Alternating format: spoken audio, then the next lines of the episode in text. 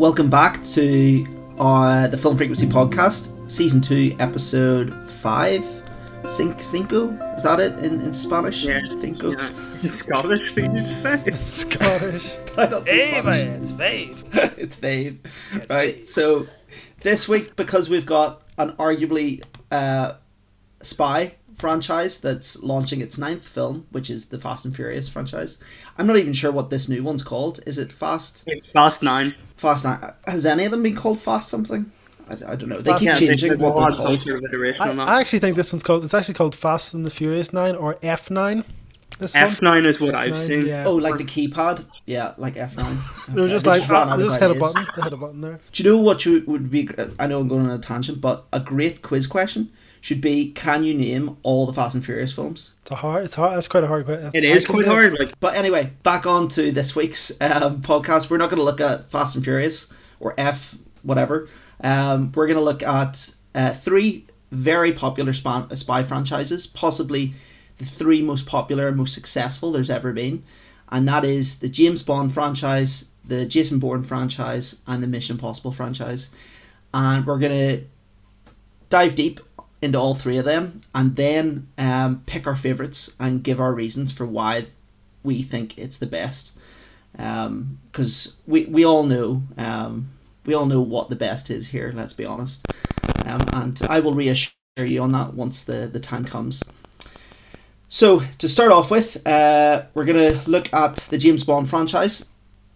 It is the longest running of all these franchises. Um, it started in 1962 which is so long ago. Um, I think that must be the longest running franchise of all time, and it has spanned the whole way up to present day, still going very strong with the, uh, Daniel Craig as the titular character, and we're just about to hit Bond number twenty five, I believe, and that's probably going to be the last Daniel Craig Bond. So, been going for how many years is that? Sixty odd years. So. Um, no, it's nearly it's nearly seventy years old. Like this franchise has been going. If we don't count the book, so the book originally was the character was created by Ian Fleming in 1953, with Casino Royale being the first book. If you don't count that, if you just count the cinematic Bond, this is next year will be seven decades old, which is unbelievable. That it's still going on that long. That is true. That is mad. Like, um, given that most franchises even struggle to make it past the first sequel, and this is this has had twenty five or twenty four sequels essentially, which is crazy. And arguably, it's going stronger than it ever has before. Um, so to begin with, we'll take it the whole way back to the start and um, and work it up to present day. So the very first James Bond was the iconic Scottish actor Sean Connery, um, who starred in Doctor No in 1962. Um, the synopsis for this film was that obviously James Bond is a 007 agent, a special uh, British uh, Secret Service agent, and he goes to Jamaica to investigate the death of a British intelligence chief. There he meets Honey Ryder, the first Bond girl, uh, which who, who was played by Ursula Andress. Um, and then he also discovers while he's there in Jamaica that there's an existence of an evil organization known as Spectre, which of course uh, we got a bit more on that um, in the last Bond film. Um, has anyone seen this film, Doctor No? Yeah, according to my um my ratings on IMDb, I have seen it and I give it six out of ten, three stars out of five on Letterbox. So not the not the most strong start to the franchise, but uh, a start nonetheless. However, looking at Letterbox, there seems to be a few of these that I haven't rated all the way through the year. So I've definitely seen. I think I've seen more than I haven't seen in the Bond franchise. But yeah, not a popular start. Ross, have you seen Doctor No? I think that you were going to talk about yeah, it there. no, absolutely. Like I've seen, oh, I've seen all of them. Um, I like it's weird. I only I only saw Doctor No actually not that long ago. So I guess the one thing with these movies, and I guess probably most people's introduction to these movies, certainly people who live in the UK, um, was that ITV for a very long time, and they still might do it. They had this sort of, which is a TV channel in the UK. They had like this block where they would always, um, usually sort of a Saturday night, where they would have like different movies that would go on, and they always had a period of the year where they would have the Bond franchise um, that would go on, and that was probably my introduction to the character. I don't think this was the first one I've seen, but um, yeah, like a very, I love this franchise. and certainly Doctor No exemplifies sort of classic Bond. It's your Sean Connery sort of style. Um, he each of them, I think, and I guess as we go on, we'll sort of talk more about this. But each of them has their own particular aesthetic and their style of doing things. So, like, I mean, Sean Connery, it's, I guess, it's the it's more maybe sort of serious. Um, but then you get to like Roger Roger Moore, and it's just incredibly campy. Then you go on to like Timothy Dalton, again, very, very serious and hard line. Pierce Brosnan back into the camp a bit more, and Daniel Craig, obviously, incredibly serious. So, um, I heard this... that uh, Sean Connery's. I haven't watched a Sean Connery Bond film, but I feel like he you know, having watched other Sean Connery films, I was like, yeah, he would be perfect for Bond. I did read that he was a lot more brutal and kind of hands on and more yeah. physical and then they said that Daniel Craig was the one to kind of re-establish that. I've seen a, a few Pierce Brosnan ones, and I can see that he's not as physical and kind of brunt force type Bond. Yeah, yeah. Um, Timothy, Dalton, Timothy Dalton is actually a, his sort of too. So Living Daylights and License to Kill, they're a bit more gritty. I think one of them's a 15. I think it's the only one in the franchise which is like a 15 rated. Um, and it's pretty like they're an awful lot grittier and more hardcore. Um, I guess my favorite thing about this franchise is that there's so much variety that you can get from it. There's um, there's a little bit of something I think for most people in here. I wouldn't say everyone, and we'll come on to that whenever we come on to some of the problems with the franchise. But I think there's an awful lot um, of variety that if you don't like one particular thing, you can get find it better somewhere else. I mean, I suppose you'd expect with 25 films uh, in your back catalogue, you would get some variety.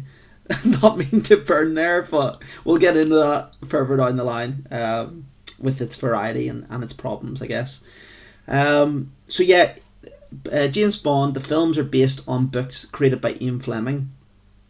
So, Ian Fleming, um, I believe he uh, wrote 12 novels for James Bond, as well as two short stories. And apparently, he when he watched the first one, Doctor No, he described the film as dreadful, simply dreadful. So he was not a fan of how James Bond was pictured um, and portrayed in in the very first film, uh, which I'm sure the, the who are the guys who the production studio probably tried to drown that comment out so that no one heard it um, because that's the last thing you want is is the author of your main character bad mouthing it. A lot of the time that happens with authors where they don't really like their adaptations of the work. Mm-hmm. Um, you know, I think it's, a lot of authors are very keep a lot of this stuff close to your chest. You know, I think if you're an author and you're going to let your work be ad- ad- adapted, you should should be able to let that go. Um, you know, also quite interestingly, so this James Bond Doctor No came out a year before uh, Doctor Who. Um, is the, are these the only two kind of franchises that have the character is like played by someone else? Because I feel like that's something. It's quite a smart idea. Because you know, you're, Sean Connery obviously got to an age where he couldn't play him anymore, and then they, you know, was that always an idea where they were always just going to bring in new characters to play James Bond? Like, what do you think about that? Like, that's a good question, actually. Um, I obviously Sean Connery. So basically, they they start off with Doctor No, and then they made like five films back to back with Sean Connery. And when I mean back to back, it sounds like it was actual back to back because they pumped out a James Bond film every year up until I think, yeah, 19, until 1967. Seven with You Only Live Twice, which is crazy to get a turnaround of films in that quick space of time. You just wouldn't get it these days unless they intended for it to be five or six films. I think also production budgets these days are so much bigger, films are bigger, blockbusters are bigger. So I think that has something to say about it. But then they jumped to George Lazenby as um, the Bond, mm-hmm. and then they jump back to Sean Connery. Does anyone oh, know why that is? I didn't know that. There um, was, um, I, I believe, there was a dispute. Um, Connery had a dispute with the. I think there was a particular movie that he wanted to make. Um, that he sort of was. I think I have a funny feeling he asked for too much money. I'm not 100 percent sure, but um, he definitely fell out with the people who were making the movies. And then I think they offered whenever they realized that um, on Her Majesty's Secret Service, which is the one that George Lazenby did, wasn't as I don't think it was as commercially successful as the others. then they went back and sort of offered him the money, I guess, that he was planning to that he wanted. Um, and that's why I think I think that's how you got him back. I see with on Her Majesty's Secret Service, the George Lazenby one, um, that it is the one that's closest to Ian Fleming's novel, and it's almost more like a drama than any other film in the franchise. It's really, really good. It's one that gets often overlooked by an awful lot of people because it's like, I mean, everybody has a favorite Bond, and everybody has a favorite Bond movie, and I think a lot of people overlook certainly George Lazenby, but also that movie, and it's arguably, I would say, one of the most coherent sort of narratives throughout, and it's probably one of the best.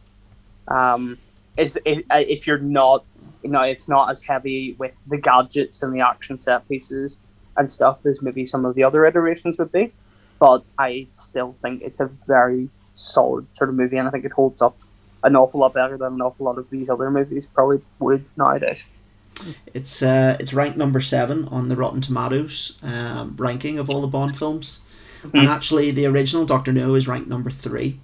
So yeah, they had a few strong ones clearly at the start. I'll, I'll need to go back and actually uh, watch some of the earlier things, uh, earlier Bond films. I like the way they brought in this whole idea of Spectre, and you know, obviously that was in the earlier films, right? Uh, mm-hmm. And they've kind of brought back old villains, and I don't know if this is a spoiler, but I think there's there's talk that this Safin character is Doctor No, possibly. Um, the Rami Malek's character in the new Bond. Okay. I do believe it's the similar way they did with um, Christoph, Christoph Waltz, Christopher guy. Waltz. Yeah. They did his um, Blofeld, yeah. Or he had a different name, and then you know it turns out to be they do they do that a lot on things these days.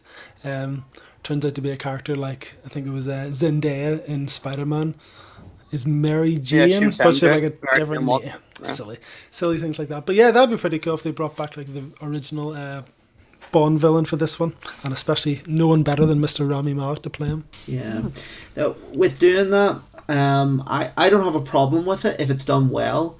Um, however, the way they did it in Spectre, I felt very tacked on. There was a lot of problems I had with Spectre, but bringing, you know, it just seemed like, oh, we're going to do this name recognition thing and I've seen it done in Star Trek Into Darkness, where uh, it was Khan? what it was. Yeah, it was Khan was played, and everyone could predict it was it was Benedict Cumberbatch. You know that that was part of one of the major flaws with that film. I found, um, and I, I feel like if you're going to do it, it has to be tastefully and it has to make sense.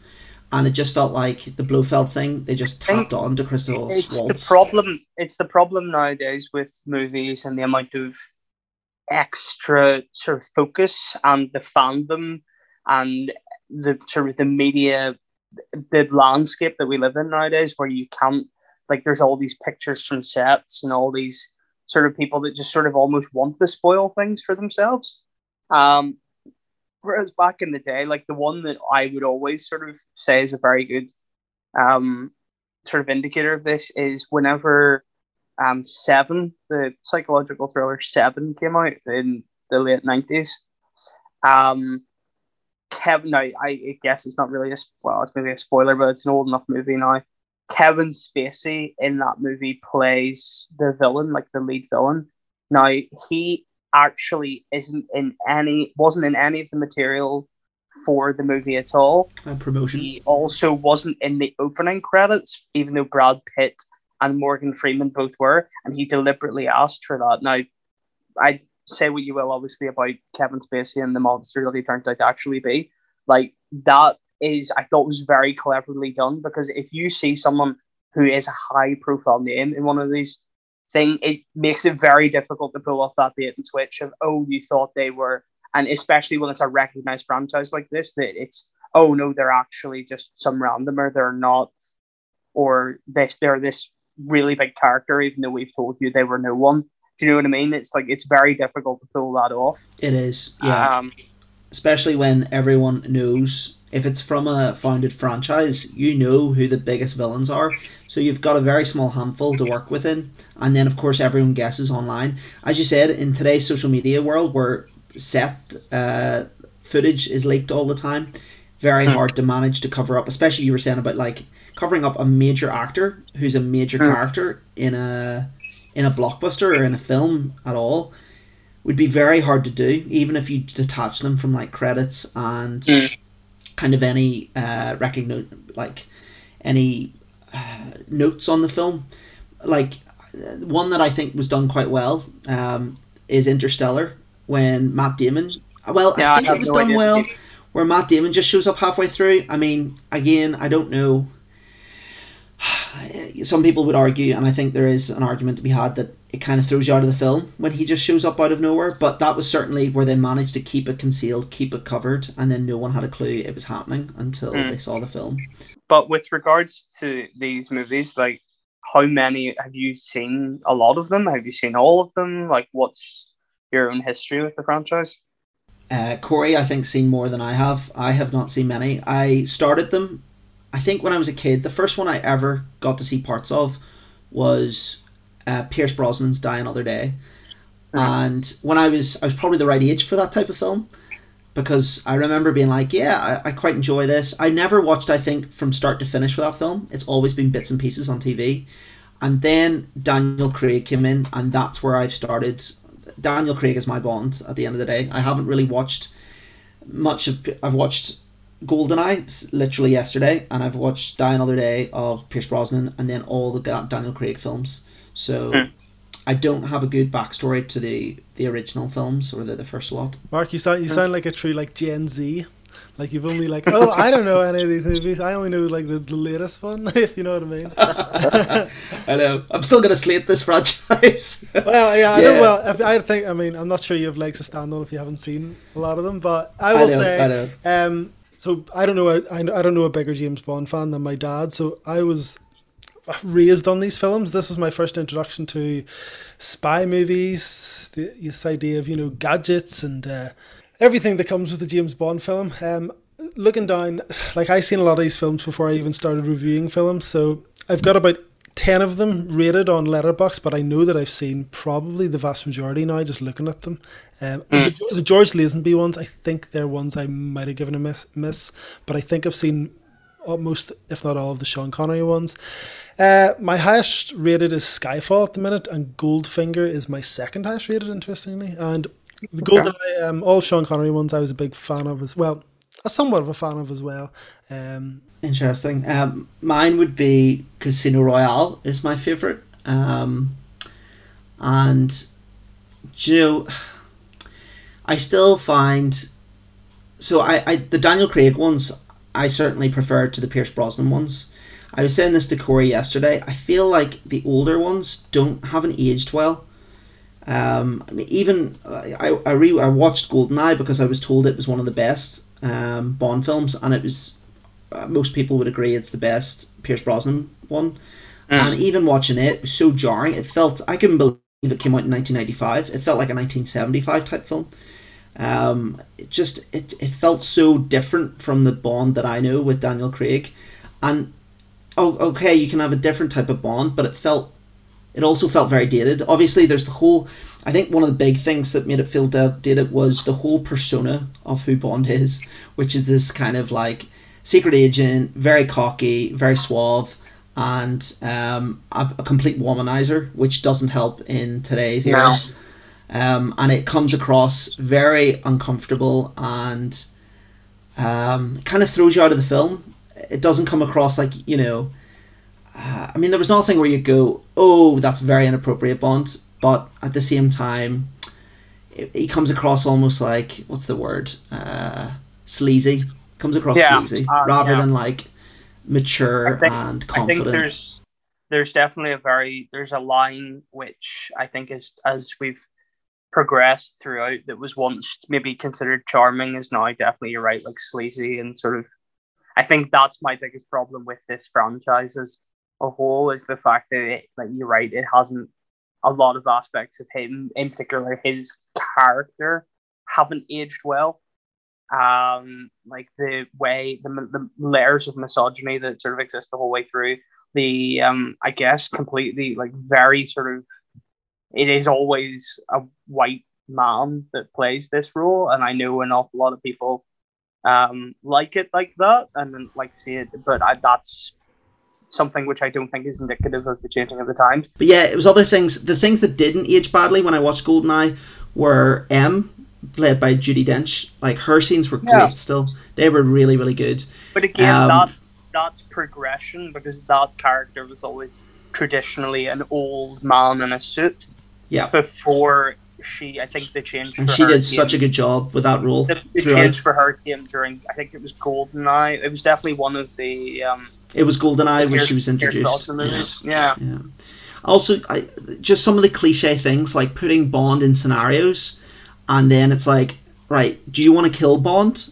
Because if you're wanting to kill Bond, why don't you just you know grab your gun and shoot him in the head? Why put him in these ludicrous scenarios where there is a chance of him escaping? Um, I mean, like right? those sort of things. We're talking I- about ludicrous scenarios, and yet your franchise of choice is Mission Impossible. Like, I think with these movies, you have to suspend disbelief. I also think, like, I wouldn't call when it comes to Bond, I wouldn't call them cliches. I would call them tropes because they come from Bond.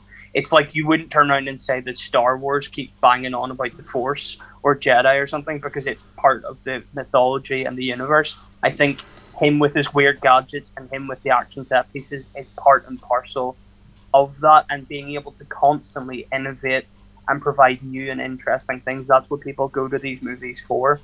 Um, and they're able to do it, and like, they're getting better with the actual story. The stories lines have progressed and become more interesting and more as time has went on. But at the end of the day, like most people, the reason this is the fourth highest grossing film franchise of all time is because of those action set pieces. I will give you like they still make more money than the Jason Bourne or Mission Possible films. Like the last one that came out made almost a billion dollars. Skyfall made a billion.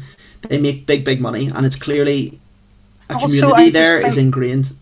I just think there's something nice about the fact that, like, coming from the British Isles, like, this is our thing. Do you know what I mean? Like, Yeah, yes, Hollywood dominates the box office time after time after time. James Bond is like that one bastion of like British cinema that has held out throughout all of it. Do you know what I mean? Like, and I again, there's problems with it. There's lots of problems with it, but it's still ours. It's not. It's not, and the Americanized version of things, which I is one of the main reasons I would sort of I wouldn't enjoy the Bourne or the. It's nice to sort of hear people talk about things. And I'm not saying they're talking about things that are involved in my life, but it's there's a bit you, there's a bit There's a pride slightest it. bit more relatability to it than hearing people talk about stopping off at the gas station and doing you know I mean that sort of thing. Ross relating to Bond.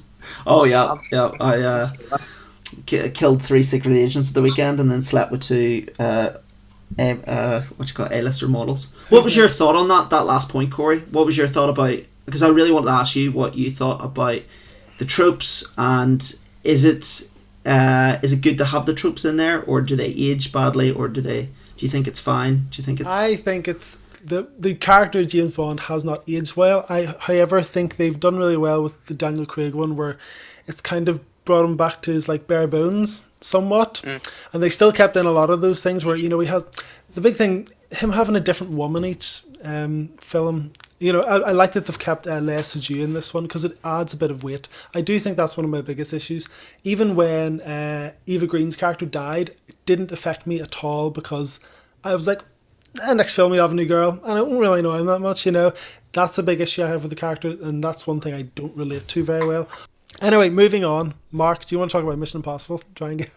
Um, so Mission Impossible, a lot of people will know already, was based on a TV show, uh, an American TV show that I don't think was ever broadcast here in the UK, um, and it ended in the nineties, and it chronicles the missions of a small team of secret government agents known as the Impossible Missions Force. And then the first mission, they decided to adapt it into a film, and the first film is meant to be leading on, I think, about six years after the end of the TV show but they weren't. I don't think they brought back characters from the original, but a lot of the tropes um, they continued on to the films, and um, just like was it um, on her Majesty Ma- on her Majesty's Secret Service was the most like uh, the books. I believe the first Mission Impossible was the most like the TV show. And of course, uh, the titular role is Ethan Hunt, played by none other than Tom Cruise. Um, the series has made over 3.5 billion so far at the box office, which makes it the 16th highest grossing film franchise of all time. Um, to be fair, Bond has almost doubled that already, but it has far more films, um, and it's now been running for about 25 years. So in 1996, Mission Impossible, the first film, came out, um, and the director was uh, Brian De Palma. So he was the guy who directed Untouchables, Scarface, and um, Stephen King's Carrie. Carrie, is it? Carrie, Carrie?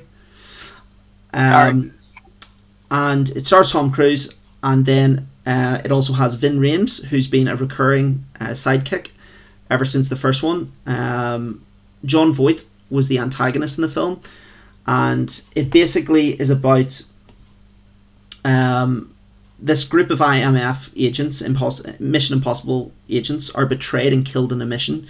Ethan must hunt down a mole within the agency, and uh, so a lot of this wasn't action heavy like the newest Mission Impossible films are. It was more of uh, more of a suspenseful drama, um, and it was more contained, and it was more to do with espionage um, and crossing one another within this this team of spies, rather than like set piece, set piece. Uh, we need to stop a bomb going off to end the world. Um, but at the same time, they still introduced the classic things like the music, which I think came from the TV show, the mask gimmick about like pulling off these masks. I don't know what your thoughts are on that, but um, most of the time I think they use it in a good way. And then obviously the self-destructing mission tape when he, uh, Ethan Hunt gets given his mission. Um, what did you think about uh, Mission Impossible general and the first one? Uh, so my Mission Impossible scores, uh, my ratings have got better as the years went on. Um, Mission Impossible 1, 2, and 3 are all rated 6 out of 10 for me. So it's 6 for me is an okay film. I enjoyed it. It wasn't very memorable for me. Um, but I, you know, I enjoyed what went on. As it went on, Ghost Protocol, it was a 7.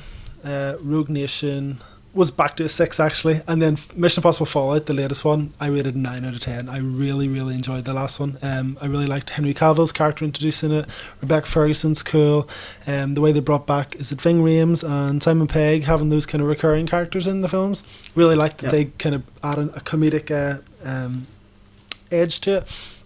Also, I am very highly respectful respectful of the way Tom Cruise does his own stunts in these movies. For me, that's uh, that's something that really. Um, really pushes it above bar and seeing some of the behind the scenes videos of what he did in terms of hanging out of helicopters the way he does a lot of these stunts like I think it was is it in Rogue Nation where he's he's running and he broke his ankle or something and he just continued shooting the scene in one of these films he you know there's little tri- tri- the trivia behind the Mission Impossible films is always fantastic and I'm sure you know a few that I don't mark but um yeah really huge fan of the movies. Um, definitely in the later years, and I'm very excited to see what they do next. Yeah, I mean, obviously Ethan Hunt doing his own stunts. That's certainly become a staple of the franchise since about Mission Impossible Four when Brad Bird took over. Um, for me, it has also improved in my ratings the whole way through.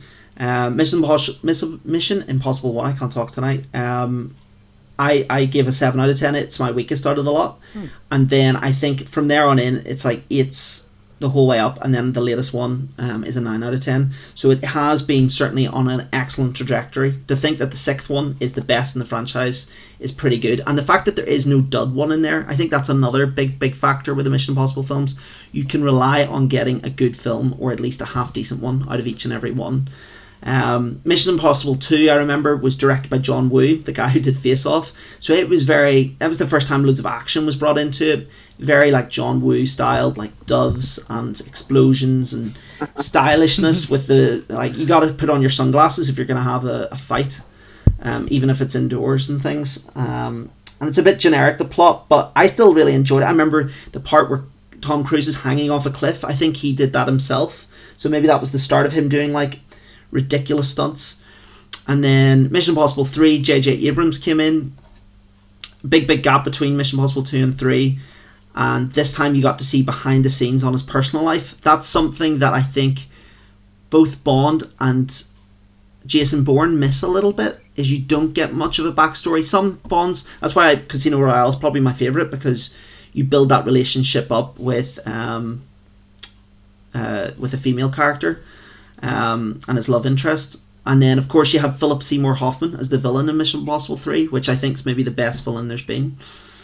Um, which one of these has you, have you seen, Ross? I've only seen, I've seen, I, I've, I have a funny feeling I've seen more than this. I've seen Mission Impossible 3 because I just remember Philip Seymour Hoffman talking about a rabbit's foot in a plane. Um, that was like, it was like, where's the rabbit's foot? That's like, that's all I remember from it. I also watched, I think it's the, is it the fourth one where they're like, he falls down like the skyscraper in Dubai?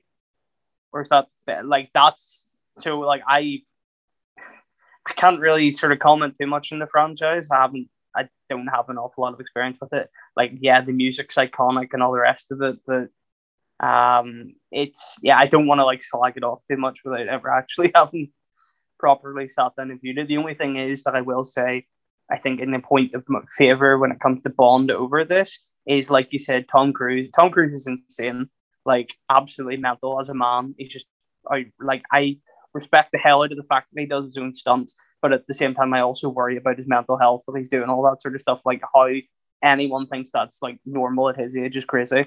Um, but the simple fact of the matter is, there will come a day and he won't like it himself, but there will come a day whenever he won't be able to do it anymore, and the franchise will die whenever he goes. I can't see them bringing somebody else in to sort of pick it up because he's so quintessential to this movie. Whereas I would say the thing with Bond is that they have had that inbuilt thing where every so many movies they switch out and bring somebody new in. So I think like I can't see a Mission Impossible without uh, Tom Cruise, but I can see a James Bond without Daniel Craig or without X, Y, and Z. I would disagree. I think they could. If James Bond has done it and he's done it numerous times, I think you could do the same here. I Not think, as much don't as... get me wrong. I think don't get me wrong. I think they'll try it because it makes yeah. money and they know it makes money. I just don't think they'll be successful with it. I also think that um, years ago, um, uh, the audience, what the audience craved out of blockbusters has changed. So back then, it was fine about not having any continuity, whereas we are in a very continuity heavy uh, few decades, I suppose. Um, I mean, you can just look at Marvel. Marvel does it the best, and of course, they're the top top uh, top man or the top top gun of uh, of top dog. That's the one. top Gun. Another top casual Tom Cruise reference. Uh, the there. top dog. Um, I don't know what I'm talking about. The top uh, top dog when it comes to you know box office and popularity. So I think, and they've started to realize that with the Mission Impossible films. They're like, let's interweave characters, bring them back. I mean, in the last one, they had Ethan Hawke's uh, or Ethan Hunt's um, love interest, Julia, who's played by Michelle Monaghan the last time she had a big role was in Mission Impossible 3, and there's like a little bit of a hint as to her still being on the sidelines in the 4, but they brought her back as a proper side character in 6. And I thought that, I, I love that sort of stuff when they bring back and go, oh yeah, you know, Mission Impossible 3 was the same character as he was in 4 or 5, so you can't just associate all these other people, just bring in a, a complete new slate of people. As Corey was saying, you're like, who cares if someone dies because then you're going to be replaced by someone the next uh, next film. Um, I don't. Well, I, I mean, I don't agree with that. Like, I think there's, yes, overall that happens an awful lot in those movies, but there's definitely characters like you were saying about how Eva Green dies in the first Casino Royale and Casino Royale, but yet she, they talk about her and she has a running thread throughout at least the next movie and the movies after that. Like she repeatedly comes up in the same way whenever he got married to Diana Riggs in um, uh, on Her Majesty's Secret Service that was brought up and referenced at multiple different points. There are characters that pop up again and again and again throughout those movies. M, Felix Leiter, all these sorts of things. There are a bunch yeah. of. I, it's not. Yes, I, I understand there's the, the sort of disposable eye candy type thing and the problems with that, but there is an awful lot more characterization, and I think you're giving them credit for. And villains, villains they're very bad for as well. And it's not just Bond; it's Mission Impossible as well. Mission Impossible's always had weak villains. I would say probably the one with um, Philip Seymour Hoffman was probably the best, but they've had weak villains, and I think part of it, which again Marvel's done really well with Thanos, if you give the time to build up your villain and for people to invest in your villain, then mm. they become a better villain. And I think to to it means if you were going to try and do this all in one film, it also it almost means sidelining your hero, and it's very hard to get that balance right. There's few films that do it. Probably The Dark Knight did it quite well, but I think you need maybe multiple films to build up a proper adversary. And therefore, I think moving forward, Mission Impossible's got seven and eight coming up with Christopher McQuarrie again, the guy who did six and five. And I think they should keep the same villain for these next two. These next two are being filmed back to back, or that was the plan before COVID. And I think I, I think that's a great strategy. I feel like they're going to try and interweave one story into two films, which I Mm. think if you do that and you have your characters and your villain that you maybe build up over more than one, um, I think you could end up with a really good punch at the end of that, you know, Mission Mm. Impossible 8. Okay, um, on to uh, Jason Bourne. Yeah, so Jason Bourne films, um, based on books by Robert Ludlum. So there's three main books in the the prop. We'll call it the proper series, uh, the Bourne series, and it's basically this guy who to know as Jason Bourne.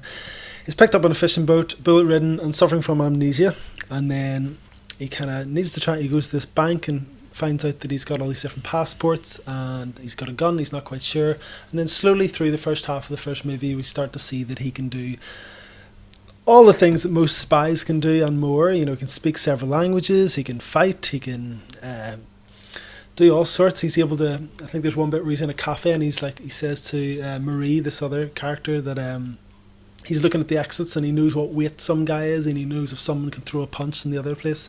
So yeah, it was a really interesting start to this uh, franchise where you've kind of got this spy who doesn't really know he's a spy. It's probably the first time I've ever seen. Most of the times there's some spy movies where they're not a spy beforehand and they come to become spies, like things like Kingsman of the likes, Mm. um, where they grow into the role. Whereas this is an interesting take that he has been a spy, but he no longer knows that he's a spy. Um, so anyone who knows the franchise, there's this uh, the whole background organization Treadstone. So they're the kind of somewhat villains of the of the series. I don't want to give too much away if anyone hasn't seen these movies, but um, yeah, the three movies kind of take you on the journey to tell you Jason Bourne's story um, and uh, where it goes. So the first one was directed by Doug Liman. Um, and the second and third were Paul Greengrass. So Paul Greengrass really kind of took this franchise into his own. Um, a lot of people know about he does everything handheld. He has thousands upon thousands of edits in his movies, so they're very quick paced. Um, yeah, and shaky actually, cam, yeah, shaky cam, yeah. He, he Mm. invented the shaky cam. Um, so yeah, I, don't, I actually don't think Paul Green. I think he still does make films, but the way the editing are in some of the second and third one, I don't think we'd go down too well today. It's a wee bit too fast paced. Um, I think if we were to see any more of these movies, maybe someone else would do them. But of course, there has been there was a spin off of Jeremy Renner, um, the Bourne Supreme Legacy, Bourne Legacy, Mm. and also there was a fourth one, Jason Bourne in 2016, which. Uh, a lot of people thought that this was the poorest of the lot, um, just because it kind of Disappointment. Took place after the main story had kind of finished. Um, and yeah, uh, so Mark, you've seen all of these, and Ross, you've seen Ross has seen the the Jeremy Renner one, no? I've seen the Jeremy Renner. I, Yeah. I and even then I What, can't. what a really poor remember. way to enter this franchise, Ross. I what a very I think, poor I way think to enter. I have a funny feeling I've saw like bits and pieces of the third one as well, which obviously out of context made absolutely no sense to me whatsoever. To be fair, actually, watching the Jeremy Renner one, Bourne Legacy, isn't that what it was? Yeah. Yeah, Um, it maybe could work quite well as like a prequel to the the Jason Bourne um, films because they talk about they make reference to who Jason Bourne is, and then I'd need to watch Bourne Legacy again, but I think it could actually work quite well as a prequel. They talk about who these group are, Treadstone. They talk about Jeremy Renner's another another spy in a similar situation to Bourne. I think he also has amnesia, does he? I think so. Yeah, I think so. So yeah, I think that could actually work maybe as a per prequel, if that makes sense. But I think you could then lead into the the Bourne trilogy from there and forget about the fourth one. Just forget mm. about it. Yeah, so the original three um, were original novels by Ludlum, and they were the only three of his Bourne films. And as you, uh, Mark, did some brilliant notes for this podcast, uh, the series was then taken over after Ludlum's death by Eric Lustbader, and he has written 12. He's written 11 of these novels, and the last one was abandoned, it says on, on Wikipedia. Um, so you can definitely see where the studio was trying to go with. I mean, the first of his novels was The Bourne Legacy. So the studio probably thought, here we go, franchise city. Here's here. another We twelve got- films coming yeah, up. This is going to be shove like, down people's throat. and you know what? If it if Bourne Legacy had it done really well, you probably would have seen the Bourne Betrayal, the Bourne Sanction. The names are fantastic. They're all like proper like spy words. Dominion, How many films are going to be called Dominion? Imperative. Born in oh god, spy words. We need to be spy dictionary of just spy words. Um, but yeah, as Mark, I think we mentioned briefly before. Um, the thing I love about the Bourne films is that he doesn't know he's a spy, so he doesn't have all this like confidence that James Bond and uh, Ethan Hunt do, where they're kind of like think they're cool guys. Like, um, whereas and Matt Damon's really great at playing that kind of character, where he, he doesn't quite know his ability. It's similar to what we were Mhm. sp- speaking about in uh, Good Will Hunting, where he didn't quite realize how you know, what you're capable of. Um, and it, yeah, as Mark you m- mentioned in the notes, you weren't very. You thought it was quite underwhelming when they reveal his past in the third film.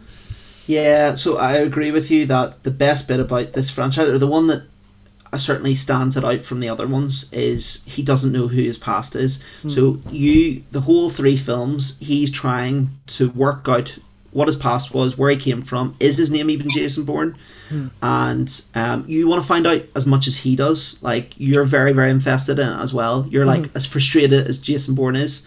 And I think that helps an awful lot for you to keep going. You want to see what the next, you know, if the next stop he gets to will help him find out a bit more about his past. And then in the Bourne Ultimatum, um, everyone kind of knew this as the final part in the trilogy and final chapter until they made the fourth.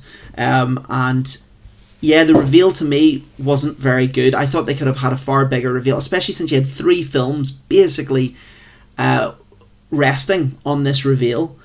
I think you needed you needed something to be able to pull the rug on you know from under the audience kind of thing, and it was kind of like yes, I mean I'll not spoil it for people, but it was kind of you could have almost predicted what was going to be said. I do think uh, one of the the poor things about this franchise is that it doesn't really have, a, as we were talking about, a very um, solid villain. You don't really have a lot of the time. It's like hitmen that come after Jason Bourne, which he ultimately takes care of. Um, it's definitely the way in the first film. Karl Urban. Yeah, you do have, of of course, the the Treadstone guys. It's like the CIA kind of overseers, if you will. But it could have definitely, maybe, if they had have had another Treadstone agent who was like, like horrible and was like murdering people all, all across the globe, someone really horrible. You know, you need a really good villain in there. Whereas Mm. nobody was really that awful. I think. You know, Uh, Brian Cox was a great one. He was Hmm. in, I think he was in the first one, and then definitely in Bourne Supremacy, wasn't he? Yeah. And I mean, if anyone watches uh, Succession, he's on HBO Succession, and he plays the godfather of that business basically, and he's he's a horrible person in that as well. He plays that really well, like the horrible uh, douchebag character. But um, also another thing that works really well with this franchise, it's not the end of the world type villains where they're trying to blow up the world or I don't know, knock out the entire electricity grid of the North America or something cataclysmic if that makes sense. It is simply an agency trying to cover up their mistakes and It's a their lot more unethical realistic. It's a lot more practices. it is a lot more realistic and I, I think that also works an awful lot. And i did like i thought brian cox they should have kept him as the main villain. So they kind of Yeah. built him up and then supremacy something happens and they don't use him in the third one. And i think they should have kept him going because then who takes over from him is this uh, pam character by joan allen. And she's good in it but she's a lot more sympathetic. And then therefore as you said corey you lose your villain really because she's not really a villain at all um, also side characters i think are slightly weak in this as well in the films Then uh, he's quite- Julia Stiles. um, what do you call Franka? Is it Franka Potente as Marie in the first one? Of course, something awful happens to her in the start of the second one. Um, I think she would have been someone to kind of continue on. She'd be you know quite an interesting uh, love interest for Bourne, but obviously she doesn't make it that far. Yeah, definitely things like that, killing off characters, especially when you know it's going to be a trilogy. It's really bad to kill off main characters at the start of the second one and at the end of the second one. It really doesn't help that um, through game. The narrative, man. Yeah. One thing about Jason Bourne 2016, the the last one, of course, a lot of people didn't like this, but when I saw this film and I saw Alicia Vikander was in it, I, in my little film studies mind, was like, right, they're gonna. Uh, at least she's gonna be like pass on the mantle to her character, and she's got maybe she could be like a sister or something because he's obviously got amnesia, so he could possibly forget something. But her character was just like another CIA agent agent in it, and it wasn't that memorable. Um, I thought that would have been kind of cool if you wanted to continue it on, or even even if they weren't going to continue it on, you could almost hint to it, and it would be quite a nice little ending if you knew that someone else was going to take on the franchise. Similar to the way they did, yeah, the way they did at the end of Dark Knight Rises, where you had um, Joseph Gordon-Levitt. You you knew he was going to be Nightwing, I presume, but they didn't have to Mm. show it. You know, it was just accepted as part of a the little canon. nod. Yeah, like it, it is definitely weakened the franchise to have that legacy put in, and then obviously this Bourne. I mean, the Bourne Jason Bourne seemed like such a like money grabbing scenario, and it it just it leaves a bad taste in the overall franchise. Uh, just the overall legacy of the franchise. But you can also see why they do it. The studios can't help themselves but make another one that's just generic. Because if you look at the box office for these films, Identity made 215 million, then Supremacy made 290 million, then Ultimatum made 444 million. Legacy fell back again with 276 million, and then Jason Bourne, which was arguably maybe the weakest out of the lot, made almost the most with 415 million. And I think a lot of that's they realized they were riding high on this franchise. People liked that. And on top of the fact that Matt Damon had said he would not come back and make another one unless Paul Greengrass was back and they had a good story. And therefore, two or three years later, they come back and I was like, well, there must be a reason for coming back. And then it just felt like uh, you know, the. Jason Bourne film that was the most generic thing. Um, and it just it, it's it, it's took and stole from all the other ones, like things that worked, and then put them together really. Um, but you can see why studios, when you see box office like that, you can see why studios can't help themselves and keep making more and more films because when you're on the height of a franchise where everyone's behind it, it's like, well, we can take another one uh, and make even more money off it, even if it's crap. Yeah. I think if they had have if they had have thought long term, if they really wanted to make this into like a James Bond length franchise, or you know halfway there, um, with 13, 14 films, you may have introduced the legacy character in the main franchise, or at least had someone from the main franchise play him. You know, because as soon as they went with Jeremy Renner, and nobody really knew he. He wasn't really that. I don't think Jeremy Renner's not. Nobody really likes Jeremy Renner that much. Yeah, I was is about really to not- say that. 'cause it- It's the same Gotta as get like, sidelined on everything. I feel so bad because I actually don't mind him as Hawkeye, but people don't even Same like thing him in as Mission Hawkeye. Impossible. In Mission Right, Impossible, yeah, he comes yeah, in he and was was meant to take over the mantle from Tom one that- Cruise. Yeah, he was in the Mission Impossible movie that I watched, and I was like, "Oh, wait, he's in two spy from." If he doesn't, if he appears in Bond, like I'm like, Mm. yeah, that's And right. then, of course, number four, the Brad Bird one, did very well because they thought this could be the end of it and Tom Cruise might jump ship and we'll hand it over to this guy, Jeremy Renner. And then it does well and they're like, nope, it's uh, we're going to keep it with Tom Cruise. Bye, Jeremy. And then, even in the latest one, they brought back all your major characters um, except Jeremy Renner because apparently there was some conflicting schedule or something. Um, and I was like, that guy, I mean, as much as he's in all these big films and he's doing fine for himself, like you'd be so frustrated for him. Any franchise he gets, he's always sidelined.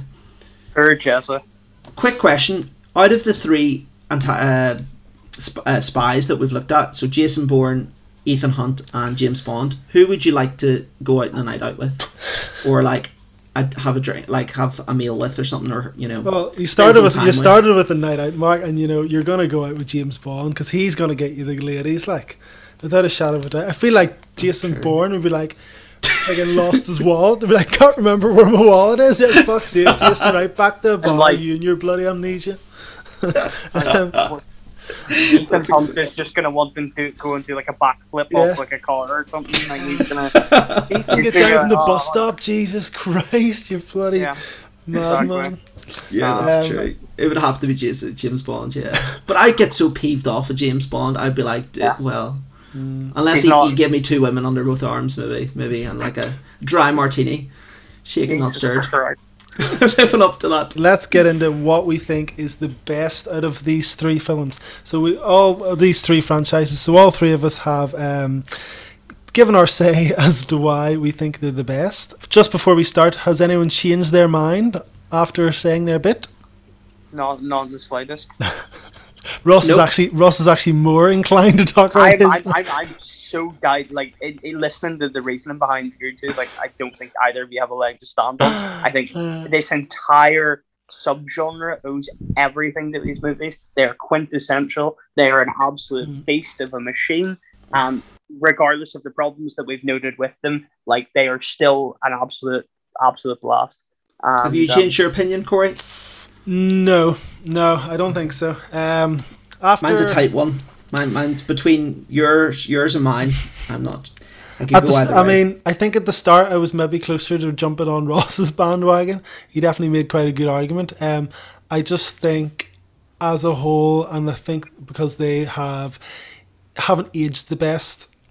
Um, But yeah, like, but this is the point: is that they haven't aged. uh, Like, yes, you're right. Like, as a franchise, the older ones haven't aged the best, but there's a progression there where it's like, okay, well, you still have the um, Casino Royale movies and stuff that you that, Mhm. you know, the, that that the you, you have all these different time points that you can jump in at. If you want Yeah. something a bit sillier, you go for the Roger Moore. If you want something really dark and gritty, you go for Daniel Craig. If you want like a mix between the two, like I said, there's some quips and like st- like they're in the Sean Connery ones. Like there's there's something I think for all different tastes. Mhm. Whereas I think the problem is with obviously having a shorter selection to pick from for both you guys, you don't have that spread. Like there's not like a like the Mission Impossible movies, I guess, are pretty similar, like tonally throughout. Same with the Bourne movies, they're all pretty Mm. like sort of similar tonally. Whereas you can there's a variety in James Bond because of the sheer volume. I will always go see a James Bond film. I until it's until it's done. I will always go and see one. Um, ever since I've probably seen Goldeneye was probably the first one I saw. I just think, looking at my ratings, none of them have hit the heights that Mission Impossible Fallout did, which was a nine, and The Bourne Ultimatum did, which was a nine. And I do think that was because, well, obviously Mission Impossible has more movies in the way, but as a big end, like I really liked Fallout for what it did nearly well kind of to finish the franchise uh, and ultim- and ultimatum of course also to kind of wrap up the Bourne franchise. Of course more have came. So it's, it's kind of hard to say because there's more of these movies coming out um not for Bourne of course but yeah I would say that's my reason for the picking the Bourne franchise because as a whole I've probably rated them higher than the other ones there is something to be said with Jason Bourne that it has a conclusion. It is the only Mhm. one out of these lot that really has a firm conclusion. yeah Um, okay, it's had on a tact, you know, it's added on a couple of films since, but you have a conclusion. And at the moment, Mission Impossible is going there in that direction. And I, I think 7 and 8, I reckon, might be the last of it, certainly with Tom Cruise and Ethan Hunt. But um, yeah, there's something to be said for that. And what about the, the music, Corey? Oh, we talked Incredible. about uh, that mo- that movie track, Extreme Ways, that they used. I reckon they used that at the end of the first one. Then they were like, probably when This they were is great. finishing editing the second one, they were like, oh, let's put that in again. That was class, that song. And then it's literally like, it's become such a staple of that series. And there's definitely no way they selected that beforehand. Like, that wasn't in the script where it was like, and movies Extreme Ways starts playing. But it works really well as like, a, as like, especially at the end of the, is the end of Ultimatum where he's uh, it's perfect in Ultimatum because he's like in the water and you think he's dead, and then Extreme Ways plays, and then he starts moving. That probably threw up a couple of stars for me already when I was watching it. Oh, amazing! Yeah, ending films right. That's all you need to do. End fucking movies properly because so many people don't know how to do it these days. Fucking Fast Nine, what a pile of shit that was. Anyway, So, right, okay, we're not starting that. Apparently, that is ending that franchise. It has plans to end, but we'll see. Yeah, it does. You know, I think it's like wou- yeah, I think wouldn't it's like believe it ten until I or see it. eleven. They're Mhm. stopping it. okay, Ross, why is James Bond your favorite? in short, James Bond is the is the, is this entire genre. It's a genre on its own. It is a classic. It's an institution. It's a cinematic institution. It is. It has been around for such a long time. You can't deny the staying power of a franchise that's been around for seven decades now. Um, and like I said, we we talked about the problems, but I think there's there's something here for for everyone. And um, it's I it's class. It's a classic. Um, my pick is Mission Impossible. Um, and the reasons why, first of all, I think your biggest weaknesses with Bond and with Bourne. With Bond, yes, I get your point, Ross. Um, variety is nice, but it's not always necessary. And some of the best films that have come out do not have variety. And variety, not just with style, but also with content. You don't know what you're walking into with a Bond film. It could be good, it could be bad, it could be full of tropes, it could be trying to pander to older films. Um, so you just, I, I think it's unreliable, and I don't like the fact that there's loads of different actors. The cliches, um, not for me. Throws me out of the film. With Bourne, Um, I think, I mean, you have two films at the end that haven't been good. That's obviously left a bad taste in the franchise overall, and it's weakened it. Um, also, the reveal of Jason Bourne, the the thing that they were riding on, I think was a bit underwhelming. That's a big pro- problem, I think, and I don't know how you continue this franchise. I think it's kind of dead in the water, and you know, there's one thing to say that there's a conclusion, but at the same time, if you want this to, to really be a staple in the spy genre in Hollywood, do we need more than five films? Um, there's a question to be asked there. Whereas Mission Impossible, you have six films. They've all been consistently good. They've all been making more money. They're in the right trajectory. and the quality's getting better. The action's getting better. You can tell that they care about every film that they make. Um, they're starting to link the films together. Now you've got Rebecca Ferguson, you've got Simon Pegg, you've got Rin Vimes, Vines. Um, he's got a unit together. Yes, I think one of the problems with it is that they've never had a really good villain, and I think seven and eight can be the time to do that. And Christopher McQuarrie is now finally taking the reins. They've always had a changing director up until number five, and now he's done the last few. He's knocked them out of the park. He's an up and coming director. He's excellent. He's if you go back to his IMDb and see what other stuff he's been writing from years ago, the man's a genius with his writing and his directing. And I think he knows where he's going with seven and eight, and it's going to have a really good conclusion. Uh, gimmicks, I'm not so pleased with. I think they should move away from the gimmicks. Um, but overall, it's it's climbing, and I don't think the other two certainly are. Yeah, to wrap up, well, I suppose we didn't have like an independent adjudicator for this one, so there's no uh, and we all set our parts, so there's no way to say that one was better than the other. Um, what I will say is, I do think if all three of these franchises were still going, we might have had a better argument. But they're all at like different times, you know. Um, mm. I think Bond will always. It's, it's the same with Doctor Who. If you're able to change your actor, I think it can always you can always breathe new life into it, which is a real. Uh, uh, you know, if you're making a franchise, it's a solid move, and I'm wondering if anyone will ever do that in the future, or if something like Mission Impossible will want will do that in the future. It would be quite interesting to see a new franchise start up, maybe in, a, in the spy films.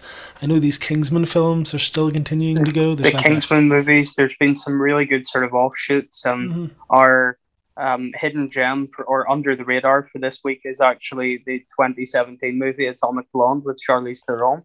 Big fan so, of that. Yeah. Uh, which I think would be a fantastic one. Yeah. I mean, we haven't even talked about John Wick. I guess he's not really a spy, so to speak, but it's similar sort of vein, similar sort of themes.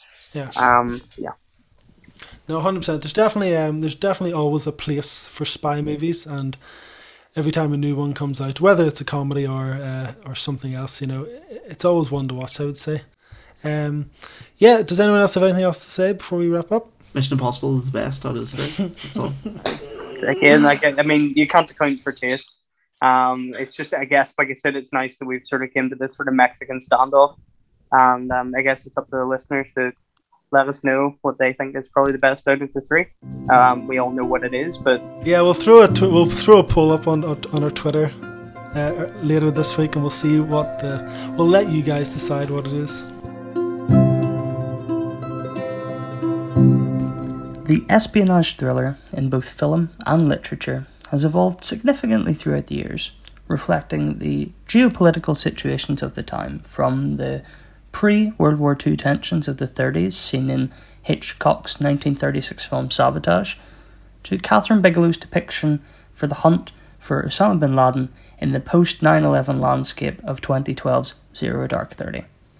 However, Undeniably, the genre was at its peak during the 1960s, at the height of the Cold War. It was during this time the medium, awash with an array of literary adaptations, sort of devolved in two separate directions.